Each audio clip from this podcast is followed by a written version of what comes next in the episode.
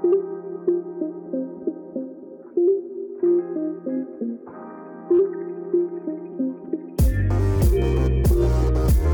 迎收听，我是祝英台。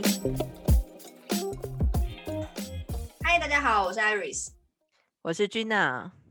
啊，节目一开始要先跟大家道个歉，因为上个月呢是我跟 Gina 的期末考跟期末作业的无限 deadline，所以我们 太多 d a y l i g h t 了，已经很难定位 d a y l i g h t 是什么了。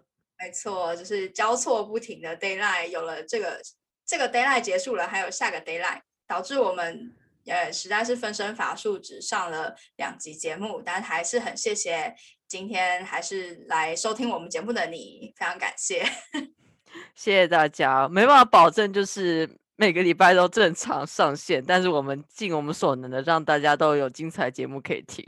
没错，没错。那如果你有想要听什么样的主题啊，或者你想要了解什么，都欢迎你私讯我们，或是直接留言，我们都会看哦。那艾瑞斯，今天我们想要聊什么呢？今天要聊我快闪伦敦的故事。哎，你什么时候快闪伦敦？我都不知道呀。呃，因为实在是太突然发生了。所以我就没有特别通知你，而是我也知道你正在死线与死线中挣扎。好，但在呃在分享我快乐的伦敦行之前，还是希望可以在空中呃陪伴大家一下。就是我知道现在台湾的疫情状态不太好，大家都人心惶惶。像我的同事啊、前同事、朋友，他们有些都 work from home，或是嗯。状况不一这样子，那我觉得台湾还蛮自律的啦，就是不管是 social distance 啊，或者是戴口罩，我相信台湾其实蛮快可以，嗯，重回模范生的地位。嗯嗯，就是嗯，大家如果在家就是就看 Netflix，然后听我是祝英台，不要再去逛家乐福或其他地方，靠线上购物来解决这些事情好了。因为有些时候卖场或一些大型的集会场所也是很容易让病毒肆意传播的地方。对，切记不要恐慌。像我们已经有 lockdown 四个月的经验，算是大家 lockdown 的前辈吧。自己自称前辈，前辈。哎，我要讲 lockdown 的时候，真的人要疯掉了。就是我真的是有完全两个礼拜是没有出门的，然后我就。觉得人人生好像就是陷入一种就是忧郁的倾向之中，这样。但我觉得在拉上的时间，其实你有更多的时间好好的面对你自己的黑暗面嘛。这时候很重要，就是你有朋友可以聊聊天，然后可以联络一下好久不见的朋友，或是像我就找君娜一起录 podcast 嘛，我觉得还蛮有效的。对，这已经算是我们自己的心灵治疗了。对，谢谢大家陪伴我们的心灵疗程。如果大家觉得寂寞，也是可以跟我们一起聊天哦。很欢迎大家跟我们一起上节目来聊聊大家的感觉，或是对于英国的经验或生活。没错，没错。那另外呢，就是我自己很喜欢的一个词，也是在英国体验跟。亲身亲身经历就是，嗯，keep calm, carry on，就是保持冷静，继续往前走。呃，希望分享给大家，不管遇到什么样子的困难，或是什么样子的无常，只要相信你是在往前，而且你也有在努力，那就继续往前走吧。嗯，没有什么好怕的。嗯，大家加油，加油。好，有点沉重，害我有点难切到我快乐的 伦敦行。你要不要跟观众先讲一下为什么会突然间快闪伦敦？呃，原因是因为我的室友非常的厉害，找到巴士的票，就是他们这边跨城市的巴士的票只需要九十 p，也就是不到一磅，来回的话等于是一点八磅啊，非常非常的便宜，所以我们就看了一个。那个票的时间是礼拜一早上的五点四十五出发，晚上八点回来，我们就决定要快闪伦敦一天。跟大家预告一下，我接下来也要快闪布里斯托，虽然我没有买到一磅票，但是我是二点五磅，也不遑多让了。很棒，很棒。我们非常早就准备进城嘛，所以其实觉得应该会很顺利吧，就是也不会塞车什么，因为时间还蛮早的，五点四十五，哎，非常早。没想到我们才进到伦敦的周围就开始塞车，真的很周围哦，根本还没有到市中心，一路塞进去，大概塞了一个小时。哇，那那个巴士公司其实他们也非常有经验，他们就知道说会塞车，所以他们把你的抵达时间，呃，塞车时间也算进去了，所以他算了三个三个多小时是吧？我觉得你那个时候应该是进入到他们的 M 二五的魔咒里面，就是伦敦最外围有一圈是。叫 M 二五的高速公路，然后被誉为就是一个很像魔阵这样子，只要进去那边就开始大塞车。真的，哦真的啊！因为我住永和嘛，那台北我们都戏称要过一个护城河才可以进到天龙国，就进到台北。我第一次感受到那个进城的压力的好几倍，因为。永和就搭个捷运就可以到了，虽然是戏称要进城，但没有那种感觉。但是这次真的是，好像你坐在马车里面，然后排队进城，然后前面还会有人检查你的 passport 的感觉，所以才会 等很久。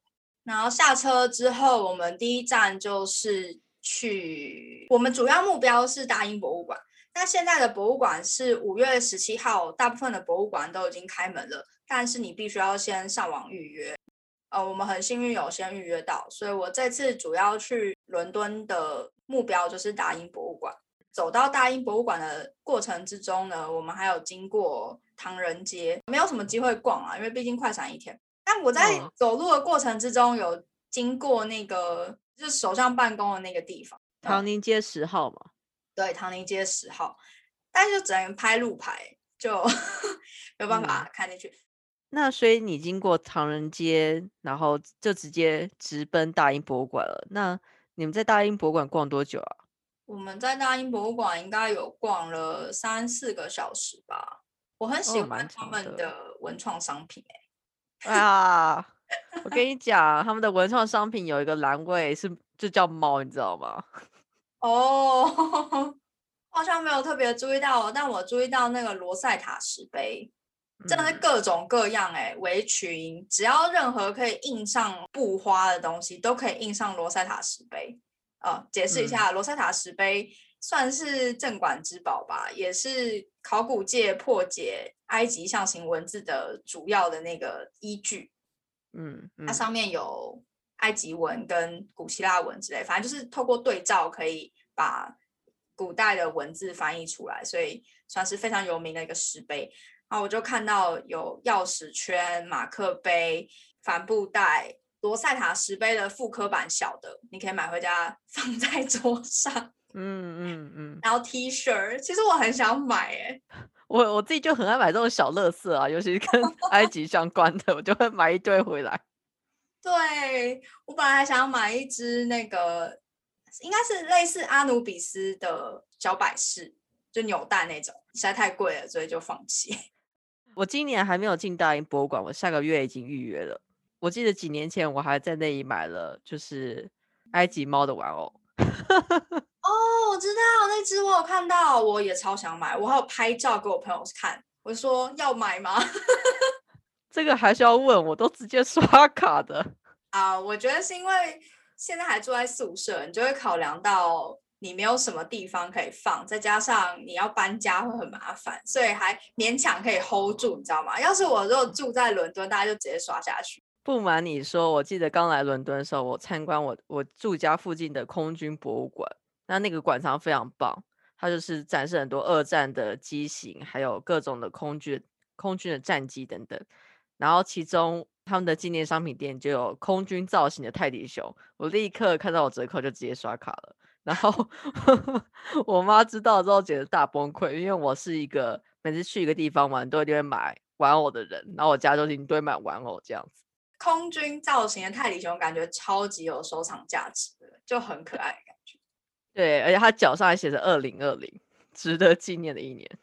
没错，哎，我觉得他们这边的二战相关的纪念碑啊，或是装置艺术非常的多。像我这次有看到一个印象很深刻的黑色，大概两层、一层楼半高的大石碑，有点像梯形的，然后它放在路的正中间。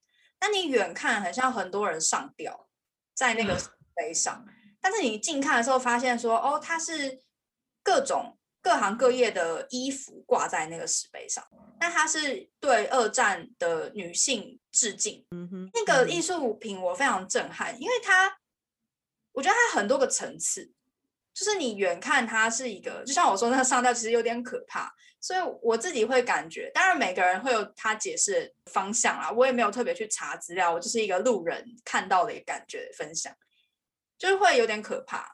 然后你又知道说它是一个沉重的东西，因为它是黑色的。但你近看又看到那些小细节，那些吊着的衣服，就可以感受到，哎，真的是好像各行各业的投射吗？到时候再把照片分享在 Facebook 或者 IG 给大家看。我真的很喜欢那个装置艺术。那还有另外一个装置艺术，在伦敦演可以看到伦敦演的河岸，应该泰晤士河河岸吧？对。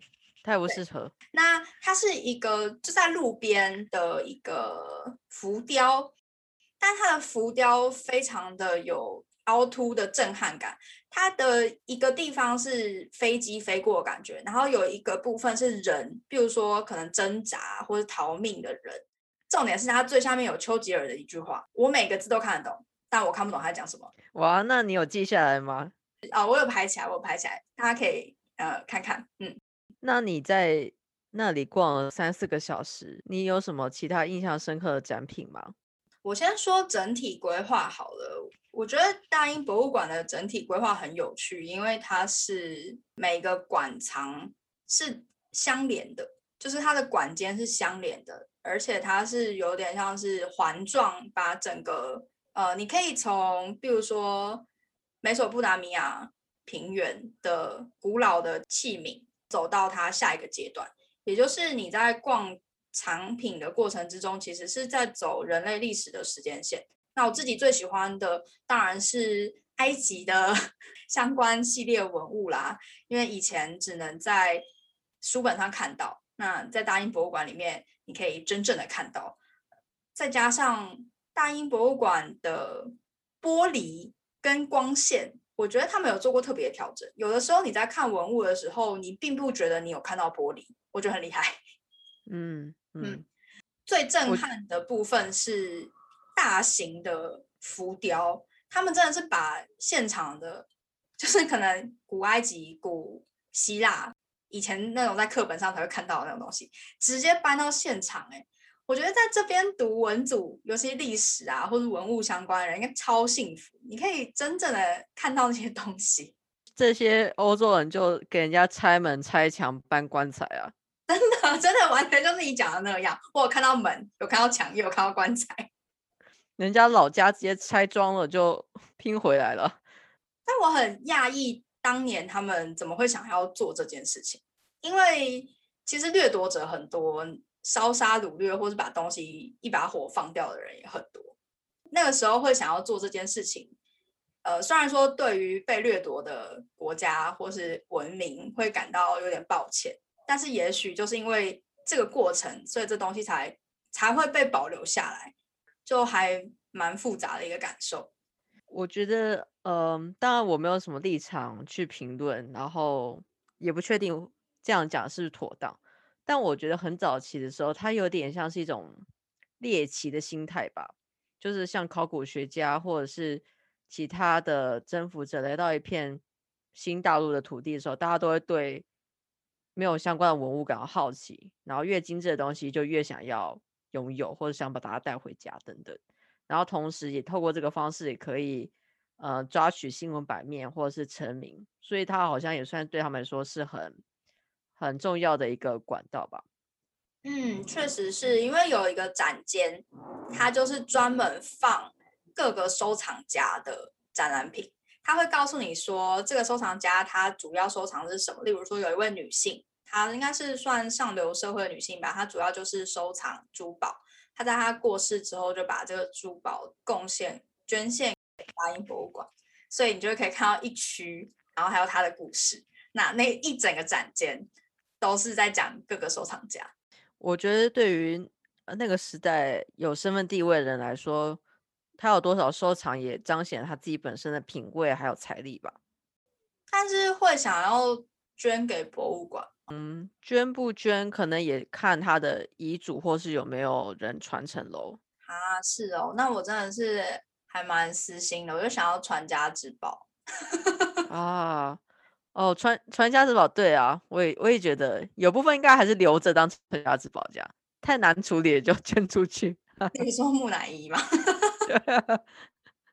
哎，Aris，我很好奇，就是你有租借他们的导览机吗？没有，你有吗？我我会特别提导览机，是因为我印象深刻，在二零一七年的时候，我有租借他们的导览机。那它有点像是，呃，我忘记是本身就是手机，还是比较传统的那种机器。它比较特别的是，它会追踪你有听过的导览。那在最后会产出一张图表，告诉你你在哪一区的历史大概多久时间。我觉得这个体验非常让我惊惊喜，这样很棒哎！你就是自己的一个足迹地图。我觉得他们本身那个系统的连贯性做的蛮好的。它一个展品的介绍之外，它也会告诉你周边的呃其他相连的内容，等于是可以做一个延伸阅读的一个概念。我觉得他们在教育整合这一块做的蛮扎实的。嗯，我觉得它的文物是想要给你一些时间线跟叙述故事的，它都有在往这方向去发展。那如果搭配导览机的话，我相信应该会非常的印象深刻。但这次我们没有租导览机的原因，是因为时间比较短。那我就是保持着我想要先走完一圈，知道是一个什么感觉，有哪些东西，然后下一次再来。根据我比较有兴趣的部分，就特别再去看哦。另外想要提到的是，大英博物馆内部的设计，还有它的天光非常的美。就它利用日照，还有它的挑高玻璃天花板放进来的光线，有一点未来感，但是又很古典，就很喜欢那个感觉。但我有点好奇的地方是，他们有一些文物直接摆在其实我们手就可以碰到的地方，例如说一楼的一些大石头，他们从埃及那边运来的，就是石墙啊，或是一些石块之类的，不用用玻璃罩罩起来吗？嗯，我不知道哎，我就会想想摸。其实我想到一件很有意思的事情，我曾经看过一个文章还是一本书提到。在博物馆这件事情，它本身就是最早期就是一个收藏。那收藏的用意就是要触摸跟品味，所以其实，在早期的博物馆，很多时候它有些是不会有特别的去做陈列或是放置在那种柜体里面。它其实是让那种沙龙的宾客是可以直接传递的。那其实，在视觉跟触觉的一起触碰下，你才会有。对这些文物更深的感觉，但当然现在不可能这么做，因为你手上的油脂啊，还有汗水会影响到这些东西的保存。不过我自己是很喜欢他们这样子把石墙这样呃裸露在外，让你可以感受到它的磅礴的震撼这种风格。嗯，确实是很奢侈的一种展示方式。哦，我还很喜欢他们启蒙时代的展间布置。启蒙时代的展间布置的书墙就很像《美女与野兽》野兽家的那个挑高的，然后二楼也是那个书墙，没没有那么华丽啦，但是就是那种感觉。那下面地上放的桌子就是有标本室啊，就让你进到那个空间，就去感受十七、十八世纪那种启蒙启蒙世纪的年代，那些学者在研究的。可能生物学啊，或者一些科学那种。当然，它的展品我觉得没有像埃及墓葬或是一些精品那么让我惊艳，但是那个展间令我印象深刻。你就是好像回到那个年代。那像还有美洲古文明的，它整面墙用红色、深红色去带那个感觉。它每一个展间的给我的感觉都很特别。哇哦，我自己我自己的实测，走马看花的看展品，大概就需要六个小时。那其实你看的蛮详细的，因为我也是全部看完了哦。但是那个中国最有名的中国馆，我去的那天刚好是没开的，所以那那间我就没有看到。但博物馆除了本身的呃常设馆藏之外，它也有一些特展。那那个时候你有看特展吗？呃，我没有看，但我有点想看，因为这次的特展是罗马一个恶名昭彰的皇帝的特展，嗯，叫做尼禄。对。你有你要看哦，你已经查了。其其实是是，呃，大英博物馆是免费入场的。那它的特展的话，就需要购票才能入场。没错，如果你是会员的话，好像可以免费入场。对，那我自己的盘算是，我会去申请博物馆联盟的会员，就是英国本身有一个博物馆协会，那它每年有不同等级的年费，那只要缴了。最低限度的年费，我记得现在是四十六磅一年。那它有些合作博物馆单位就可以免费入场看特展，或者是会有折扣这样子。听起来蛮划算的。对，它是应用在全英国，不只是伦敦而已。哇，那感觉可以那个快要毕业的时候冲一波，就到处去看博物馆。我我我应该下个月就会开始买了。我已经等不及要看其他博物馆特展了，要不然我就会觉得啊，疫情大家闷太久了，结果想要开始预约门票，就大家都已经抢光了。这样哦，你会特别去看特展哦？其实是因为我自己来伦敦已经不止一两次了，所以有些常设展我自己已经看过了。那所以特展如果主题是有兴趣的，当然你会想看嘛。但是我发现伦敦。它的博物馆资源非常棒，是常设展很丰富，然后特展门票贵的要死。像维维多利亚与亚伯特博物馆为例，它的特展几乎每一档都要二十磅起跳。我就心想，哇塞，每一档都要二十磅，我我如果不是会员或者是有博物馆协会的这种折扣的话，不就要破产？真的，二十磅好贵哦。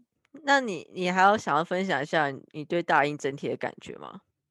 嗯。就五星吹捧吹爆，没有，真的是一生必来，这也是我的人生清单了，就划掉，开心哦。大英博物馆部分，我觉得我刚刚已经就是吹捧吹的蛮多了，希望大家有机会可以自己来看看。那我们去完博物馆出来的时候，发现太阳还不错。就就想说，哎，那我们可以去格林威治那边看一下本初子午经线通过的地方。听说那边有一道绿光会打出来，然后告诉你子午经线在哪里。我们就想要看那个绿光。后来我们就去了，呃，因为有点饿，所以要先去麦当劳买食物。那我们就搭地铁。哦，天啊，伦敦地铁好复杂哦。真的是震撼到了，非常的复杂。嗯，然后我有一次跟猎人头聊天，我就说：“哎，我有去过伦敦诶。”他就说：“那你觉得伦敦怎么样啊？”我就说：“伦敦地铁很复杂。”然后那猎人头的妹姐姐就跟我说：“她在伦敦住了很久，她也觉得很复杂。”哦，真的吗？我觉得我现在已经快差不多，就是在脑中有清晰的地图了。哇，真的假的？那那我去伦敦就靠你了，就君豪，我迷路了，可以救我吗？对啊，就是阿尔斯那天快闪伦敦，我刚好一整天都在学校忙忙专案，所以就没有机会可以跟他们一起，呃，介绍伦敦，然后走遍走遍这样子。不过事实上，我那天走在街上去做访谈的时候，下着倾盆大雨，就心想：哇，阿尔斯来的时候真是个超级烂的天气的。真的，刚刚说到我们进了麦当劳嘛，因为我们想说可以带点食物去格林威治野餐，没想到我们开心的进麦当劳买东西，出来的时候就开始下雨，而且还开始下冰雹，打的我们的那个饮料杯叮叮咚咚。你你那天来真的是难得的烂天气，非常典型大家对于伦敦刻板印象的天气，就是一会儿晴天万里，然后一会儿磅礴大雨，然后刮风下雨这样。我觉得在英国最让我感触很深的就是有一个不变的道理，就是当你要出门的时候绝对会下雨，当你回到室内就是放太阳。这什么嘲讽人呢英式嘲讽的感觉？这个完全就是一个典型的现象，就是那一天磅礴大雨的那一天，也是我我跟我同学我们在路面走了半个小时回到校园，一回到校园雨就停了，整班人就看到我们那个小组，就我们全身湿哒哒的，然后偷偷摸摸走走到后面，因为大家已经在 preset 这样子。真的是很尴尬。像我跟我朋友就讨论过，说那不然我们下次就逆向操作，不要看到太阳的时候出门，而是看到大雨的时候出门。那你就会一直下雨了，一直下雨。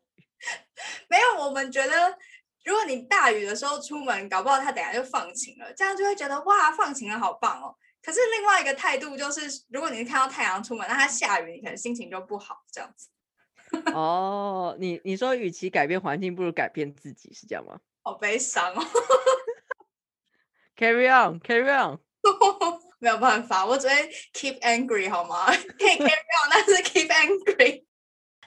哦，还好那时候地铁站就过一个马路就好，我们就冒着雨过了一个马路，那就搭地铁到格林位置。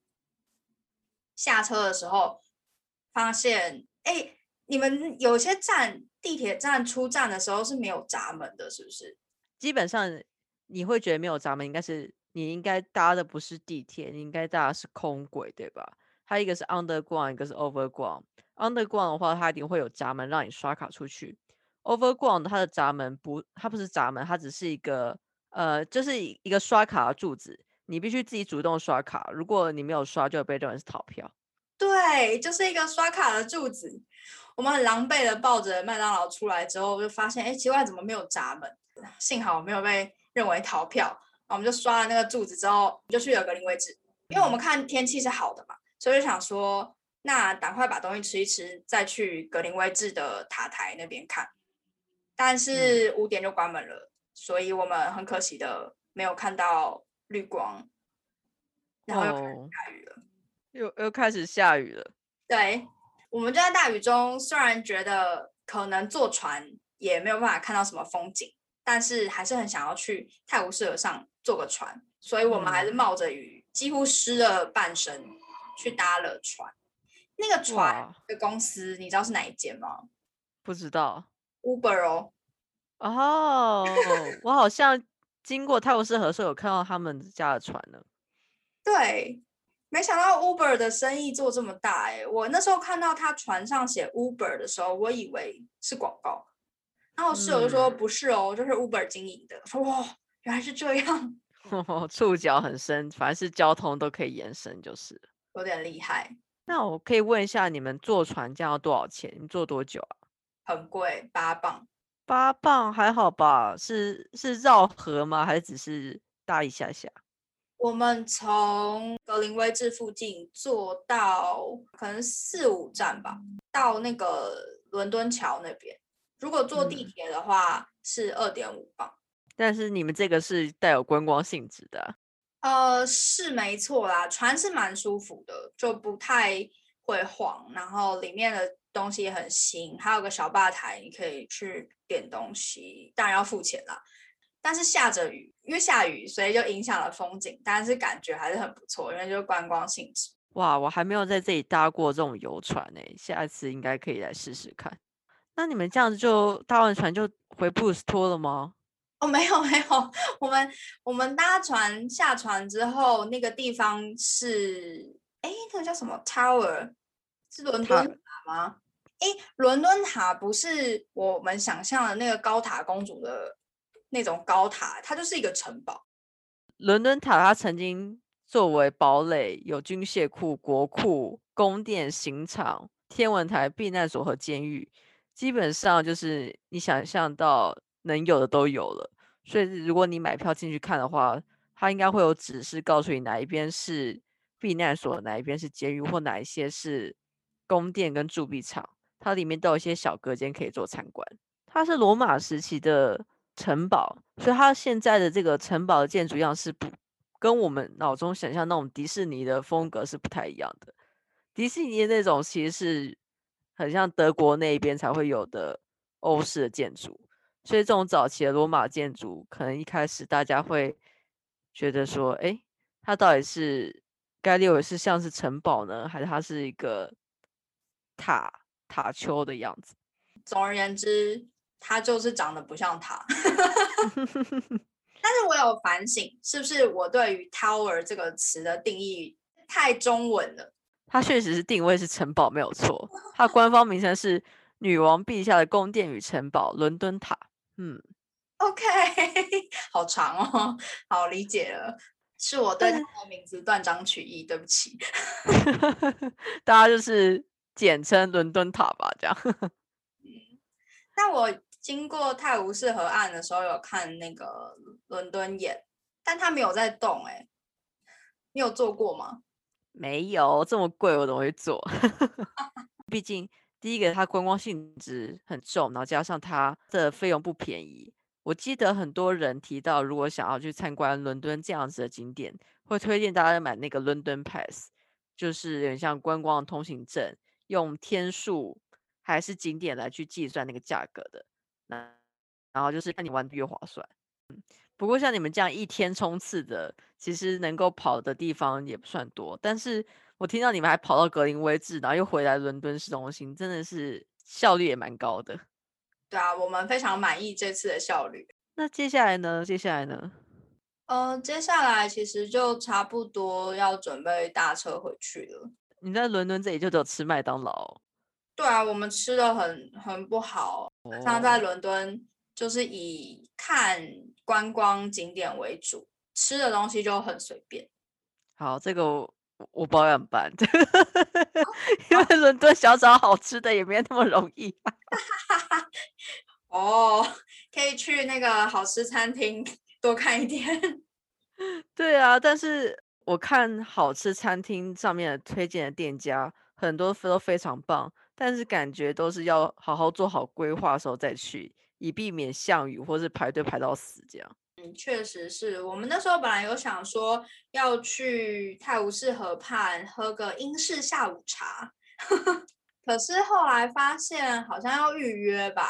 我觉得一方面也是因为现在疫情，不管什么都要提前预预约，因为他们要掌控人数，所以对于突发的行程都蛮不方便的。那整体来说，这个伦敦一日行呢，非常的充实，当然还没有时间好好的去品味这个城市，再加上遇到。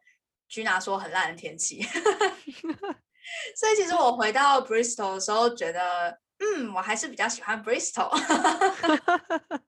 哇，那等你下一次在伦敦的时候，给让你改观一下喽，或者是我去 Bristol 的时候，你让我改观一下。你有要为我准备什么行程吗？没有哎，因为我完全英国化了。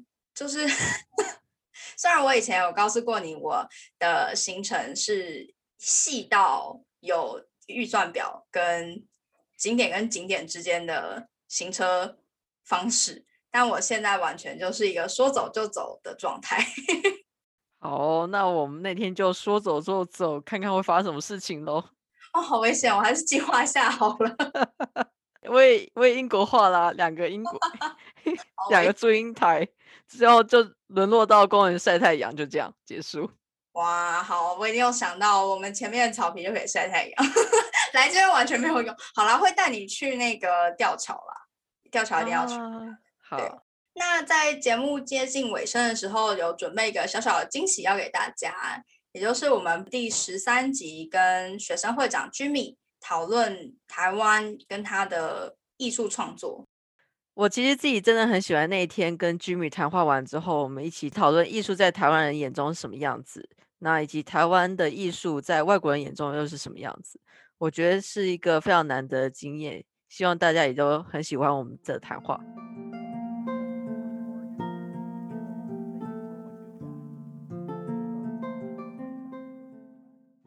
台湾它是一个种族非常多元的一个一个国土，它有闽南人、客家人，它有原住民，它又有所谓的现在的新住民。当然，我自己常常会想开始去切入点。我也思考了很久，说到底台湾的特色是什么？还有包括说台湾的价值是什么？我觉得很好的切入点是以地形这个东西去切入，因为如果你去问一个人说台湾在哪里，很多人大概百分之九十人他会先说我们在中国的旁边，但是我我们万万没有想到说，其实有另外的讲法可以去凸显它的美，就是嘉义是北回归线经过上面唯一一个能够能够居住，就是其他地方都是沙漠，而且我们这边是唯一一个就是有草有有树木的地方。日本人之所以看上了看上了台湾的价值。我们现在常常讲说，我们我们认为日本货最好，但我们在郭雪湖跟陈澄波的画里面看到说，当然的确陈澄波他凸显了很多日本时期的一个现代化的象征。那郭雪湖他所画到的是，像比如说他画的南街英镇，讲到迪化街早期的时候，我们的蔗糖跟樟脑还有樟木那些东西，其实太多东西都是比日本还要好很多的。那他们那时候认为，只要来自台湾的东西都是最好的。而且包括说我们的我们的山峦的变化是这么的多，最高海拔跟最低海拔的差距这么大，但是我们并不是一个很大的国土，所以你从这些东西开始慢慢去去切入的时候，你就开始对这个地方会产生兴趣，就会去想说这个地方到底是是怎么样的一个地方。那你说要怎么样去讲说台湾的文化是什么？我觉得一个很好的迹象是，呃，现代艺术到当代艺术，也就是我们台湾美术史的脉络。就是说，从陈澄波那那时候一路到现在，其实像陈澄波那时候，他们都是从日治日治美术教育出来。最早以前那批艺术家从这个这个体系出来的时候，其实我们当然还是以西方美术为主，然后到后来现代开始走一些比较多的抽象，或是。呃，一些西方的观念进来，到了我们这个时代，我们开始才真正开始去思考说，何谓台湾真正的文化是什么？因为就像你说，日本有和服，然后呃，韩国有他们的传统服装，我觉得这个今天这个东西，它不会在我们今天的这个对话里面去有一个答案，因为对我来说，台湾它就是一个物产非常丰饶。非常丰富，然后四面环海，海鲜充沛，然后它有着起伏非常大的海拔，所以造就它有非常多不同的农作物，从水果到稻米，再到茶叶，对我来讲是一个传奇。而且你在从历史历史角度去切入的时候，你会发现它没默默的被保护了下来。什么意思呢？就是像我前阵子去呃护卫战争的故事馆，那时候淡水那边法国法军要打来。清朝清军在驻守在那个地方，然后防卫那个最后一道防线。清朝历史上所有的战争都输了，只有赢了那一场护卫护卫战役，就因为那样保住了台湾。那当然有个笑话，就是说如果那时候真的被法国占领了，那那个现在的淡水应该就是像巴黎左岸那样子漂亮之类，就是 就就就是，但是你就会你我我自己的对于这段历史的认知就是说，台湾这个地方它是它是一个太传奇的地方。我们我们承载了这么多的独特，直到现在我们能够一生出来，然后我们享有这么多的东西，而且是以一个台湾人的身份，我现在来跟你们讲话，其实整个历史的脉络，它已经塑造了一个所谓台湾人风貌的那个开头。那接下来我们要用什么样的东西去讲台湾的故事，都是我们要去想的，而且可以一直去想，因为文化绝对不是说十年、二十年、三十年就衍生出来的东西。你说这个 identity 的认知，当然它有很多很敏感的部分。那我们从中如何去找到一个 balance？我我自己觉得，只有慢慢的往前，才有办法有那么一天，因为很难，真的太难了。我觉得我想问说，阿瑞斯你是读什么的？因为我我觉得你你的你的立场很很棒，是说你你有点像是一个。就是不是读美术的人在问我们这样的问题，因为其实这是我们我一直以来我都很希望去做的，是因为常常美术美术人自己在在跟自己人聊天的时候，其实我们很常蒙蔽了自己的双眼，不去面对现实上面很多一般群众所面对的问题。我我觉得很开心你问我这个问题，因为我的背景非常复杂，就是 呃我是念历史系出出身的，但是我。我之前考过，就是我有念过艺术史，然后我念文化行政，所以你刚刚说什么陈澄波那些我都背过，所以你刚刚在讲的时候，其实我很有画面跟共鸣。就我很喜欢你的切入点，就是从呃地貌还有不可完全不可取代的，比如说北纬经过唯一一个有草的地方，这个我完全认同。嗯，对，我觉得很棒。然后，而且我更喜欢你的观点是你在说。其实我们还在过程里，因为嗯，对，其实这一点是我之前没有意识到的，因为我嗯觉得好像我永远都看不到一个答案，可是我没有想过，其实我们正在那个寻找答案的路上。对，对，所以我嗯觉得我刚刚听你讲，我觉得很高兴，就是觉得，哎，就是这是一个新的观点，我可能会用这样子的态度去看待这个过程，而不会觉得很伤心，觉得说为什么我们都已经走过这么多东西，而且我们明明有这么好的东西，怎么现在还是这个样子的那种感觉。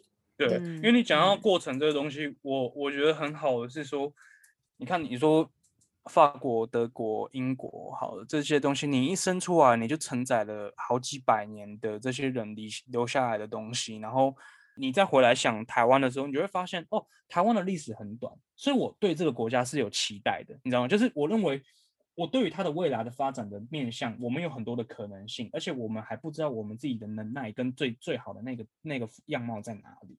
所以我对于自己所生长这个地方，我既期待，我又觉得我这一生会很精彩，因为我认为我会一直经历到我可能预料不到的东西。那对我来说，英国、法国，他们的确，你如果说有些人说啊，真的那边真的是哇，整个整个非常呃历史非常丰富，的确也是那样子。可是我认为台湾给我的吸引力就是这个，这是对我来讲是最大的魅力在这里。嗯，未知数嘛，对对，对。就而且我们在写我们自己的历史，我们在写我们自己的过程。嗯，我觉得在这个过程之中，有一个地方会让我觉得很纠结，就是说你到底要如何看待或是定位中国文化？就是嗯我觉得它一定是我们的核心，甚至我们更正统。可是嗯，对对对，就会变得有一点尴尬。其实我有的时候想的很极端，就会觉得说，干脆大家来都来说英文好了，这样子会不会更容易找到你的新的定位点？就是不要再就是困在那个中国文字给你的思想里面。尤其是因为我后来转电脑科学嘛，就是开始嗯。接触大量的呃英文的东西，然后还有电脑科学的东西，然后就会觉得思维其实非常影响到一个人的判断跟对就是你如果困在那个中文式的思考里面，或是原本的脉络里面，其实你完全没有办法跳脱出来，去走出你的一条新的路。这样嗯哼哼哼嗯。哼，嗯哼，其实我我其实在想一件事情哦，刚刚没有提到，我觉得文化其实是一种社会的适应的表现，就是嗯。你整个社会你的变化，其实就会衍生出新的文化。其实文化没有对没有所谓一直在传承或是负担延续下去的，它在过程中一定会遗落什么，但是一定会根据你的时间而加入一些新的东西。所以它可能没有一个固定的形态，尽管我们会提到一些针对一些不同国家有一些 framework 的定定义，但是这也是我们这一嗯代人对于这一代国家的一个想象。可能在过呃很多年之后，别人再看台湾或再看英国，可能说的都不同样的东西。呃，对，没错，因为我是听很多独立乐团，那我不太确定你们有没有听。但如果说我以自己的切入点去讲这些东西，就我前阵子看到蔡英文去祈雨那件事情，我真的是觉得是一件很奇妙的事情。就是我我看到这个景象的时候，当我的国家元首去祈雨这件事情，代表呃这个社会的氛围是大家都有这样的价值观，就是认为说祈雨这个东西去拜这个东西是一定有这样的一个呃习俗或是文化，然后我就会去想，就这些样貌，然后凸显在这些独立乐团的时候，像像比如说我有听美秀集团，或者说我在听闪灵跟血肉果汁机的时候，这些人写的台湾的样貌，就是我如果说以一个前中后去去安排的话，我一开始我一定是先以血肉果汁机先开始，因为它最强势，它写的是台湾的宫庙的那个文化。我以前对宫庙文化是，呃，可能有因为有一段时间信仰是不同的，然后觉得他我对宫庙文化是不了解，而且也没有说到太大的兴趣。然后后来当我听到说拿唢呐去唱重金属，或者是拿一些 传统乐器去编重金属的时候，我才明白说，哦，那个台湾的样貌在我脑海里面浮现了出来。然后开你开始进入到中间的闪灵的时候，闪灵用用文学的东西去写台语，写的很多的台语的古语，然后他开始去告诉你历史的脉络，然后再到后来的可能说灭火器，他唱的是最隽永的台湾的台湾的角度的东西。那我觉得这些这些他们默默的都表现出了那个台湾的一点点的形象出来。可是我到底要怎么去抓住这些东西，然后去慢慢告诉大家说，到底台湾的东西是什么？我觉得还是还是有太多需要梳理。